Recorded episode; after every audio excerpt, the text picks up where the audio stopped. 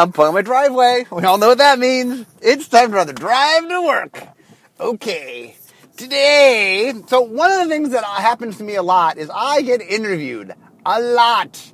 Um, one of the one of the side effects of my job is that I do lots and lots of interviews. Um, some of the interviews are what we call mass press, which are um, you know the, the, larger media, and some are what we call uh, core press, which are websites and things dedicated to magic that are more knowledgeable. So um, when I get interviewed by Mass, it's more general questions. I get interviewed by Core, it's more specific questions. Um, but in general, what I find is there are questions I get asked again and again and again. So today, I've, I've done this most asked questions. So I'm going to talk about some of the questions I get all the time, and I'm going to give you insight into the answers I normally give, and then I'll give some behind the scene answers that I don't necessarily give. So I'm giving you a behind the scenes of interviewing Maro today. Okay, so the most popular question I get. Can you guess? What is, what is the number one question I get? The question that I get more than any other. Um, might surprise you. So the number one question I get is, what is your favorite color of magic? Uh, I get that asked all the time. And the interesting thing is, I get asked that by um, both mass and core. Because once they understand there's colors of magic, there's just this assumption that I must have a favorite. So, um, the answer I, so here's my plan today. So I'll give you the answer I always give, my public answer, and then I'll give you the behind the scenes answer. So you get both the, if you ever listen to me interviews, this, the first answer will be usually what you'll hear me say. And the second is, okay, I'll give you some behind the scenes sort of dirt on my answer. Okay, so first question is, uh, the, what answer I normally get? So someone, someone asks my favorite color. Uh, the joke I always start with is, um, is that you know, I, I, my general answer is I like all the colors. That that's the answer that I give, and, and I say you know, look, part of my job of you know being a designer is understanding all the colors and um, you know that I can't. In order to be a good designer, I have to really love each of the colors. You know, and and, and so I talk about how like um, that I can't one of the big problems when you first start designing is that you tend to lean toward the things that you naturally like. Um, and that what you learn over time is that part of being a good designer is embracing everything. That I have to embrace all different kinds of the game and all different ways to play the game, and I can't just design the magic I want. I need to design the magic everybody wants. So because there's people out there that love each of the colors, I have to learn each of the colors. And so I have over time found a way to love each of the colors so that I can sort of design for them and do cool things. Okay, that's a that is a completely true answer. My answers are always true. Um, but but but the interesting thing for me is um, I do in, I, in fact I do have appreciation for each of the colors. There's something fun that each of the colors does that I really get behind. Uh, I'm past the point where when I build a deck, I necessarily lean towards certain colors. Um, that said, that said, um, it is interesting that when I am left to my own devices, I will go towards certain color combinations. Um, so, like for example, if I'm playing limited, I more often will find myself playing like black green or green blue. Um, like it's funny because when you talk about like my favorite um, guild, I, I, tend to say uh, it. but my favorite guild to play was actually Golgari and Simic. So that's interesting there. Um, I do, in fact, I mean, I do, in fact, like all the different colors, and I find ways to embrace them all. Um, but even I, I, I've sort of like one of the big things about being a game designer is understanding your prejudices because you will be you will lean toward your prejudices. Um, if you like a certain style of play, you're more likely to make cards like that. For example, I mean, people who follow me know this. Like I, I love cloning. I love doubling things. There's things I personally like that just are fun for me. And yeah, I make sure to make those cards, but I have to make sure like you have to understand where your things lie so that you understand that. Um, but anyway, my most favorite color, like I said, it the true answer is I try to embrace all the colors, and I actually do find a way to love them all. Um, but when I actually play Magic, there are certain color combinations. I, I tend to be a Johnny um, or I am a Johnny, uh, and and so I like co- color combinations that lend themselves a little bit more toward weird combinations, and I find that Simic and Golgari are the two usually allow me to do more fun things like that, and so I I lean a little bit toward the Johnny color combinations. Um, interesting red blue, which is what I I, uh, I actually identify with color wise. We'll get to that in a second. Um, or, so I, I, get asked what's my favorite color. So the next question I get asked, this is by core usually, is what colors do I identify with? What colors am I? Um, so especially in the core, people know that I'm very tied to the color pie. So people are always interested in knowing philosophically, you know, what am I? Um, so the answer there is the individual color I most identify with personally is red. Um, I'm very passionate. I make decisions very intuitively. Uh, I follow my emotions quite a bit. I, am definitely, um, if anything, one of my problems in life is I am not good at not talking when I'm not supposed to be. I am not good at not sharing things when I'm not supposed to be sharing things. I just have a very passionate sort of. I mean, if you follow me, if you watch me, I I I passionately live life. I embrace life. Uh, I tend to follow my heart. I have a very red core. Okay, so red is probably the color of the five identifying most. With let's pull back a bit. Uh, once you have two color combinations, I'm Izzet. I'm red blue.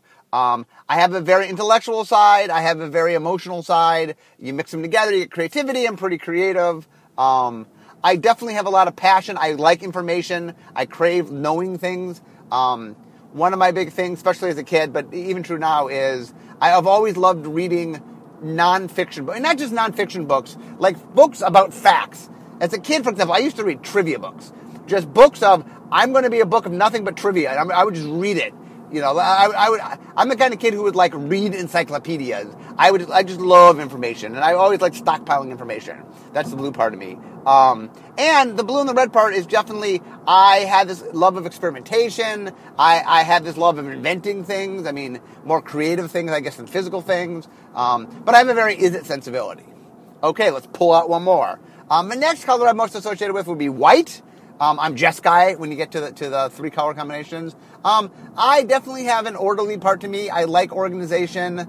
Um, my organization to people who don't understand it might not seem like organization, um, but I'm actually very organized. Um, the story I tell is my, my best friend came to visit me in college, and my clothes were in a heap on the floor. Uh, my dirty clothes were like, you know, I, I didn't have a hamper or anything. So they were, I just had a pile where my dirty clothes went. And he asked about something, and I reached in the pile and pulled out the thing he was asking about. Like, even though I had a pile of clothes, I knew exactly where in the pile was the thing I needed to find. That that is the kind of nature I'm at. In that, on the outside, sometimes my organization might seem a bit messy, but I know all, I know where everything is. Um, I also have a lot of. Uh, there is within me the sense of wanting to try to do good and a larger larger sense of purpose, and so uh, I, I, next level odd I think is white, so red, blue, white. Um, when you get to four color combinations, I think the next color is black. I definitely have my selfish side. I definitely have a side that's trying to do, you know, you, you guys have seen my ego. I, I, I, I have a side that's very focused on me. Um, and I think the color that I'm least, so that what color am I least associated with? I would say green. Um, not that I can't relate to green or understand green. It's just a part of my personality. I'm not, uh, I'm not the person that sort of, uh, is, becomes one with my surroundings all that much. Um, it's it's it's uh, I mean, not that I don't have some appreciation of of uh, the nurture or the nature in the nature versus the nurture. I do. I actually believe a lot that nature influences a lot of things. Um, so I'm a big believer in the power of nature. Um, I'm just probably a little less someone who um, acts in, in that regard. So anyway, for those that asks, red then blue, then white, then black, then green, as far as what colors I actually relate to. Okay, the next question I get asked a lot is, what's the favorite card you've ever designed? Um, so the, the jokey answer I always give is, so you're asking me which one of my children I love the most? Um, so the answer I always give when people ask me that is I say Maro, uh, which for those who don't know is a card in um, Mirage that I'm so the, the story behind Maro, I did a podcast on this, so I'll give a real brief version. Is we had a whole, it was in development in Mirage, but this is before I did design. I was a developer, uh, but I was still designing cards. And um, there was a hole, and I said, "Oh, I have a card I made that I'd made long before I came to Wizards." Uh, and Bill Rose, who was writing down the cards, liked it, and he just put M A R O on the card because when he would type in um, the the local server for mailing things within our office, he had learned the shortest number of letters he had to hit to get each unique person, and M A R O were the letters he had to hit to get my name. So he put it down. The creative people thought that he meant for it to be called Maro. Uh, maybe they understood it was reference to me. I don't know. Uh, they liked the name and left it, or they left it alone. Uh, and the card became called Maro. So Maro is two green green for a star star creature who is equal uh, power and toughness equal to the number of cards in your hand. So the idea is it gets grow bigger if you hold on onto cards, or you can draw cards or something. It's a fun card. I'm, I'm obviously uh, the reason it's my favorite card. I, I, mean, I do think it's a very good, elegant design. it, it is one of um, I'm very proud of the design. The reason it's my favorite is not that. Uh, the reason it's my favorite is that it allowed me to become part of the game I love. I mean, it's named after me. Um, in fact, the inspiration for the Invitational Prize came from Maro, and just like you know how how cool it was having a card in the game of Magic that was my card, named after me. Really, really cool. Becoming part of the game you love. They're, they're, like it really was the inspiration for making the invitational card. And um, I've had numerous people who won the invitational card actually share the same kind of thing with me of just becoming part of the game is really cool. Now, Maro is not pictured. I'm not the picture of Maro. People have joked that I am, but I'm not. Um, anyway, there's a whole podcast on Maro if you want to learn all about Maro. Okay, other cards that sometimes I will say are my favorite cards, or depending on. Um, that's my favorite emotional card. My favorite card I probably just made as a card is probably Doubling Season. Um, that's from Ravnica. It's a card that just says whenever you make tokens or counters, double them. Um, I that's a card I made for me. I just I love doubling things. I love combinations. It was just a fun card that you could do all sorts of crazy things with. Um, it was a selfish design in the sense that it was just something I knew I would love to play with. Um, I was really, really happy how many other people love to play with it. That card has gone on to be a very beloved card. So it was nice that I made something that was so kind of. Like, I mean, when I say it was a selfish design, what I mean is I have to design lots of cards for lots of different players. As I mentioned earlier, like part of my job is I have to understand what different people like because I can't just make cards I like. That would be a problem. Um, and it's often when designers start that they tend to make the thing they like. Uh, but you have to learn how to make things you don't like that other people like. But that doesn't mean you don't get to make stuff you like. Just because you have to make stuff other people like doesn't mean you don't get to make anything you like. So when I say a selfish design is, hey, from time to time you make a card that go, oh, I just love this card. You know, one look, one of the fun things about making Magic is I get to make the cards I always wanted to make. You know, a lot of people play Magic. They go, oh, it wouldn't be awesome if. Well, when you had this job, wouldn't it be awesome if is yes, and it would be awesome, and you've made it. Um, so doubling season is one of my favorites designed personally as a like kind of card I like, and I'm happy that I designed it. Um, another card I'll mention when people ask me, I, I have a bunch of answers just to change it up. Uh, I'll say Mindslaver. So Mindslaver was a card I originally tried to get into Tempest. It's an artifact that lets you take control of your opponent's turn. Um, that ability we've now done, you know, it's the ultimate on Sorin. I mean, we, have now done that ability in other cards, but it was the first of its kind. It was supposed to be the helm of Vor- the helm of Volrath, um, originally in uh, Tempest. It had a bunch of problems. We didn't know how to template it. Um, we were worried about because you have to say you can't um, you can't mana burn yourself because at the time mana burn existed. Um, anyway, I couldn't convince people to make it, and so it got put uh, put aside. But then I was doing Mirrodin, I remembered it. I'm like, oh, this is. I was looking for awesome artifacts from Mirrodin. I'm like, this was an awesome artifact. So I tried it again. Different rules manager. I managed to get through that time. Um, the card's gotten even cleaner because mana burn went away. Because the card basically say, hey, you can't mana burn yourself. And now it's like, I don't have to say that anymore because you can't. Um, the reason I love the card is that it, um, it makes great stories. Like, it's the kind of thing where, okay, so I, you know, I mind slave my opponent and, you know, there's just, it creates these, these neat puzzles. I obviously have known for a long time for doing magic of puzzling um, where you're you're stuck mid game. It's like solve this puzzle, and a lot of the a lot of Mindslaver is essentially this big puzzle. It's like okay, I have a turn to mess up my opponent. How badly can I mess him up? And it is just fun. All the creative ways that people have come up with messing up their opponent, and just finding neat ways to do things. It, it makes a puzzle moment. It makes an event. Um, the one mistake on the card is it should have exiled itself. Uh, the the recursiveness of it is the danger. So uh, that's my one. If I had to do it over again. Um, other cards I'll name of my favorite. I'll sometimes I'll say, "Look at me I'm the DCI." Uh, that's another card that's a very personal card. Um, so not only did I design the card and name the card and write the flavor text for the card, but I also did the art of the card. Uh, and there's only, I believe, two people in existence that have name, done the name, done the design for the card, done the flavor text, and done the art, which is me and Jesper Myrfors. Uh, Jesper was the lead designer for The Dark, and I believe Elves of Deep Shadow he did that for. So, anyway, so far there's two of us. Uh, Matt Cavotta, by the way, has design cards, illustrated cards, name cards, and done flavor text for cards. So he's done all four components, but not all on the same card, I don't believe. Um, so, uh, anyway, um, other cards that I'll name as my favorite card. I mean, there's a bunch of different ones. Um, sometimes i have mentioned like Stafi daughter or Norin the Wary. Those are sort of fun cards in, in, in Time Spiral that I was proud of. Um, I mean, there's a point in time where I would say Duplicity, which is this weird card in in Tempest, although that card was, it, looking back, it was just horribly weak.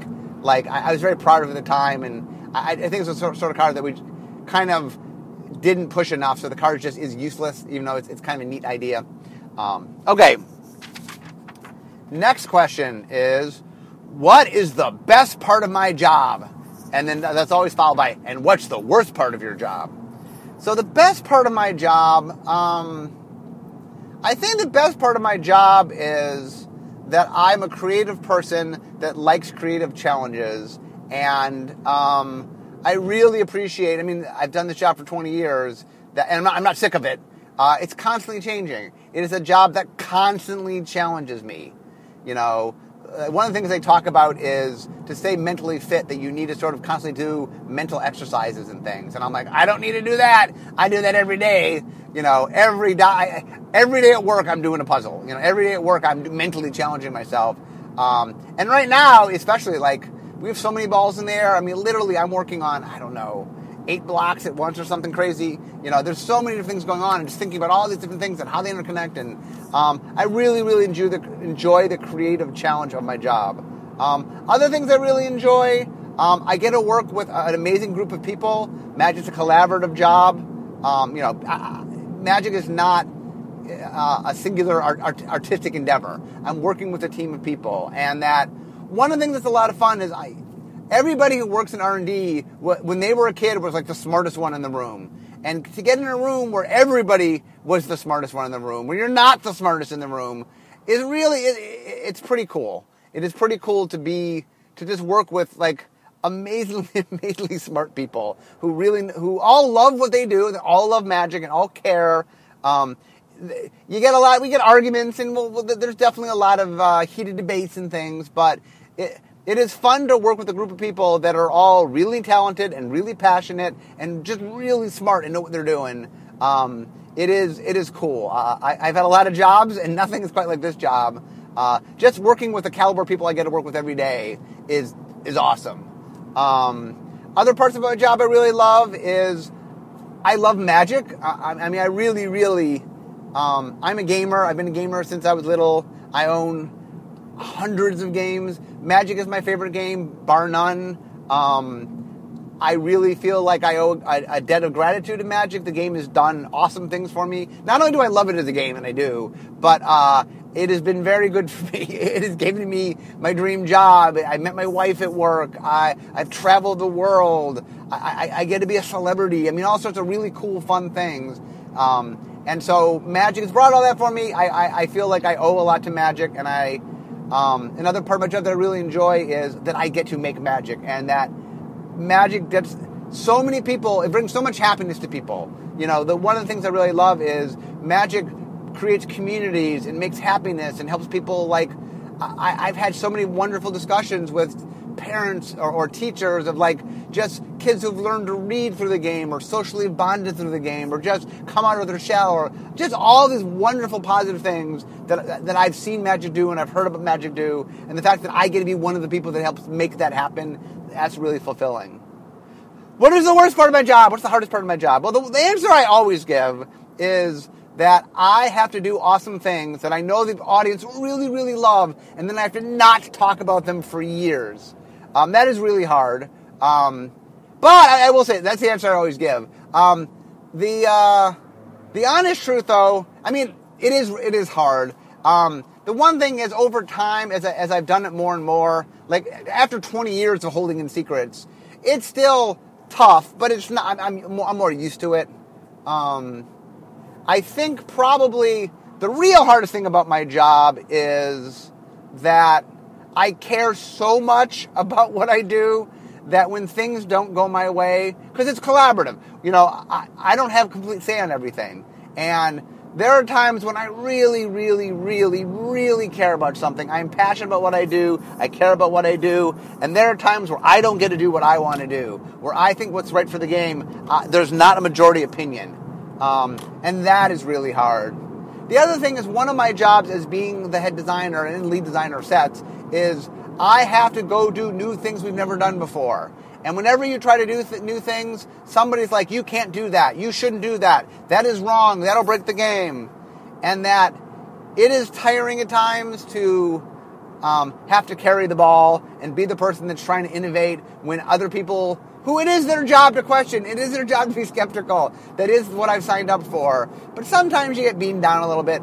Sometimes it's just like, can you just just have some faith that I know what I'm doing and not fight me on everything, um, that can be very hard. So that is definitely one of the tricky things. Um, I think other hard things about my job. Um, it is always it's mentally taxing. So one of the things I always say is your greatest strength, your, your greatest weakness is your greatest strength pushed too far.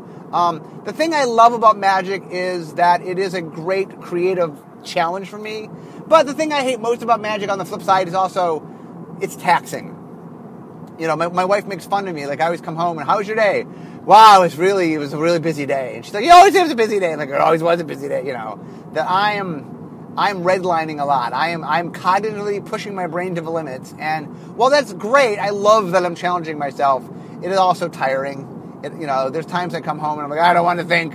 You know, except I have three kids, and so I, I have to do homework and help them with stuff. And you know, I have to. I, I don't get to come home and relax. I come home and have work to do. So at times it's very tiring. Um, so my job can be tiring. Okay, the next question is how would you describe magic to someone who's never played? This is a one of the most popular questions I get for mass interviews. Um, usually the core doesn't ask me this because they know their audience knows how to play magic. Um, the answer I give, so if you ever if you ever heard me give that, I, li- I literally have a verbatim answer I give. So the answer I give is I say, um, so the I'll, I'll give my answer mode is um, so Magic is what's known as a trading card game. So for example, if you ever seen something like baseball cards, Magic is just like that. You have a pack of cards, you open them up, and they're all different cards that do different things. You know, so trading cards normally all baseballs or movies or different things. Well, Magic is a trading card game, meaning those cards are pieces to a game.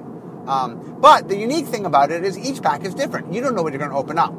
So, for example, when you sit down and play a game of Monopoly, for example, it's a certain board. No matter whose Monopoly game it is, whether it's yours or your friends, and you sit down, it's always the same thing. There's 40 squares, they're always the same 40 squares.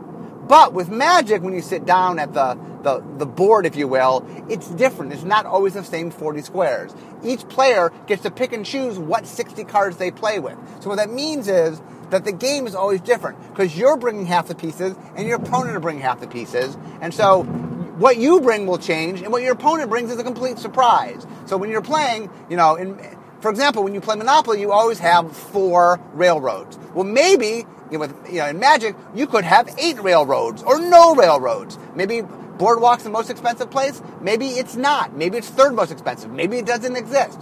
You know, you, it's a constant changing thing. So the reason when I do that is I first always frame it in far of what trading cards are, because most people understand trading cards, and then I frame it as, as a, a, game. I've chosen Monopoly because I realize it's Monopoly. Everyone seems to know Monopoly. Also, hey, it's a Hasbro game, little little Hasbro plug. Um, but so I always try to give context and make people understand what makes Magic different. And the thing that to me that makes Magic the most different is this idea that it's customizable how the game, what you bring to the game. That's the thing that I found people to be most interested when I talk about how to describe the game. Um, Sometimes I will get into the context of the game where I'll, I'll, talk about okay, you're both you're both wizards and you're having a magical duel, and that your cards represent elements of the duel. Maybe you're call, calling magical creatures to come help you. Maybe you're using wondrous artifacts. Maybe you're using you know sorceries and um, special spells like you know you're throwing the lightning bolts at your opponent. So I, I, I um, and then each opponent has um, uh, a, point total, what we call a life total of 20 points. And the game is a strategic game where you're trying to knock your opponent down from 20 down to zero. So the next part is I'll try to sort of talk about the framing of what the context of the game. I don't use Planeswalker usually right off the bat, just because I'm trying to use words people know. Um, in general, when I'm playing for a mass audience, I try to use as many words people understand, and then sometimes I use words to give context. Um, sometimes people will ask me about color. I have a whole spiel about how I do the colors. Um, that's another thing I talk a lot about. Um, usually, I don't get to colors unless someone in the mass interview sort of asks me about that, or we somehow get into the colors, and then I'll describe the colors. The interesting thing is in person when I'm meeting somebody and I'm trying to get them interested in the game of Magic, I often will start talking about the colors. But what I found is uh, when you're trying to introduce somebody to the game and you can get a sense of what they're interested in, um, that's a more personal conversation. So colors work a little better one on one than they work in an interview. But um, but usually when people ask me about the game and how I describe it, a lot of it is just giving simple context and giving people things to connect to. Um, one of the things I always talk about is when you want someone to understand something, you need to connect it to things that they know. That's why metaphors are very valuable when describing things, and that you can't describe something that people don't understand. You need to connect it to them, and that's why Monopoly tends to be my go-to. Okay, next question that I get asked a lot by this is by Mass, uh, and I get asked this one more than you think. So, what do your parents think of your of you making games for a living? Uh, and the answer I always give is my parents love it. They think it's great. Um, you know, my dad is a longtime gamer. He taught me my love of games, and so I, I think I think I have the job my dad would have always loved to have had. My dad was, was a, I mean, he's retired now. My dad was a dentist, um, but I, I, think my dad. Um, well, he, I mean, not that he didn't enjoy being a dentist, but I think that dentistry wasn't his passion. Gaming was his passion. So I think if my dad could have somehow been a game designer, he would have loved to do that. That he really, really my dad really, really, I mean, he still loves, loves games. Uh, that's where my love of games came from. Um, my mom, who was a uh, psychologist, um, she also retired now. Um, she also was very creative, loved writing. I think the fact that my job is super creative is something she really likes and really um, enjoys. Um, both my parents, I've had podcasts with my parents in the car, so I mean, obviously, uh, you can hear them from their own. They're both very proud of what I do. So, what do my parents think? Very, very proud. Um, both my parents, I, I, I, joked with them in the car. Both my parents, especially my mom, uh, loves interacting with people who play Magic and letting them know that, that I'm their you know, I'm their son, and they they uh, people get all excited when they find out. So anyway, my parents have earned it. Very very good for my parents. Okay, is playing games for a job fun, or what's it like playing playing games for a job?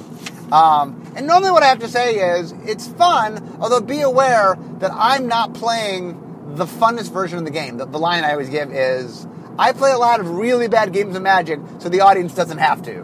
Um, and what that means is, yes, there's a lot of play. Well, a there's a lot of not play testing. There's a lot of meetings and a lot. There's a lot of grunt work that goes into making a game. There's a lot of of organization, a lot of that stuff. Um, but yes, there's a lot of play testing. The thing I always try to explain to people is, I enjoy games and. Um, it is fun, and I do enjoy the playtesting. And yes, hey, one of the reasons my job is a fun job is I do get to play games in my job. But the, the caveat is I'm not playing the best games of Magic. In fact, some of my playtesting is the worst games of Magic. Um, now, that's enjoyable for me in the sense that I love. People always ask me what my favorite format is. Um, my favorite format is I, my line is uh, design playtests. Um, I love design playtests. I love trying to figure out what's working and not working. And so even when we have a disastrously bad playtest, I'm excited by that because I learn a lot about it. So even playtests where things go poorly, I'm still enjoying it because I'm learning a lot. And the act of discovery, like I said, the blue in me, I really like cracking down and learning and figuring things out. And so it is fun for me to really sort of embrace and understand and figure out what is making a playtest work or not work. Um, and the worst playtest is not a playtest where things go horribly wrong. Things going horribly wrong is actually a really good playtest. Um, things going horribly well is a good playtest. Things going okay is the worst playtest. Like, uh, is anything bad? Eh, nothing's really bad. Is anything great? Uh, nothing's nothing. You know, like it's sort of like it's good enough that you don't want to change it, but bad enough that it's not exciting you, which isn't a bad place to be. I mean, that really means you need to change things, but it's or actually, probably the worst is slightly better that word. It's good, but not great. Like it's good enough that you don't want to change. I guess if it's eh, you change it. It's good enough to like it's good. I'm enjoying it, but it's not great. That's a hard place. You're like I don't want to change good, but I want great. And it's like, oh, do I have to lose good to get great? That's that's tricky. Um, next thing I get asked a lot, um, especially in core, is what is the favorite set I've done? Um, and that's another one. Another joke. I mean, I also will use the line of which of my children do I love the best. Um, so I have a couple different answers I give. I think my straight up answer is Innistrad. I think Innistrad is probably the, as far as the sets that ended up the best. Now be aware, um, there's a lot of people that are involved in a set. So whether a set turns out good or not, the design is only one component of that. So the fact that Innistrad turned out to be the best set doesn't necessarily mean it was the best design, although I was very proud of the design. It means that I turned over a design that was able to be developed and create, you know, creative, and all the pieces were able to do amazing work with it. Um, I'm very proud of the design. Innistrad's a great design. Um, is it my best design? I, I, don't know. There's other designs that are really strong, but it's the one I'll name in that it turned out the best. Um, other things I will name as my favorite design. Tempest will come up sometime. It's just my first design.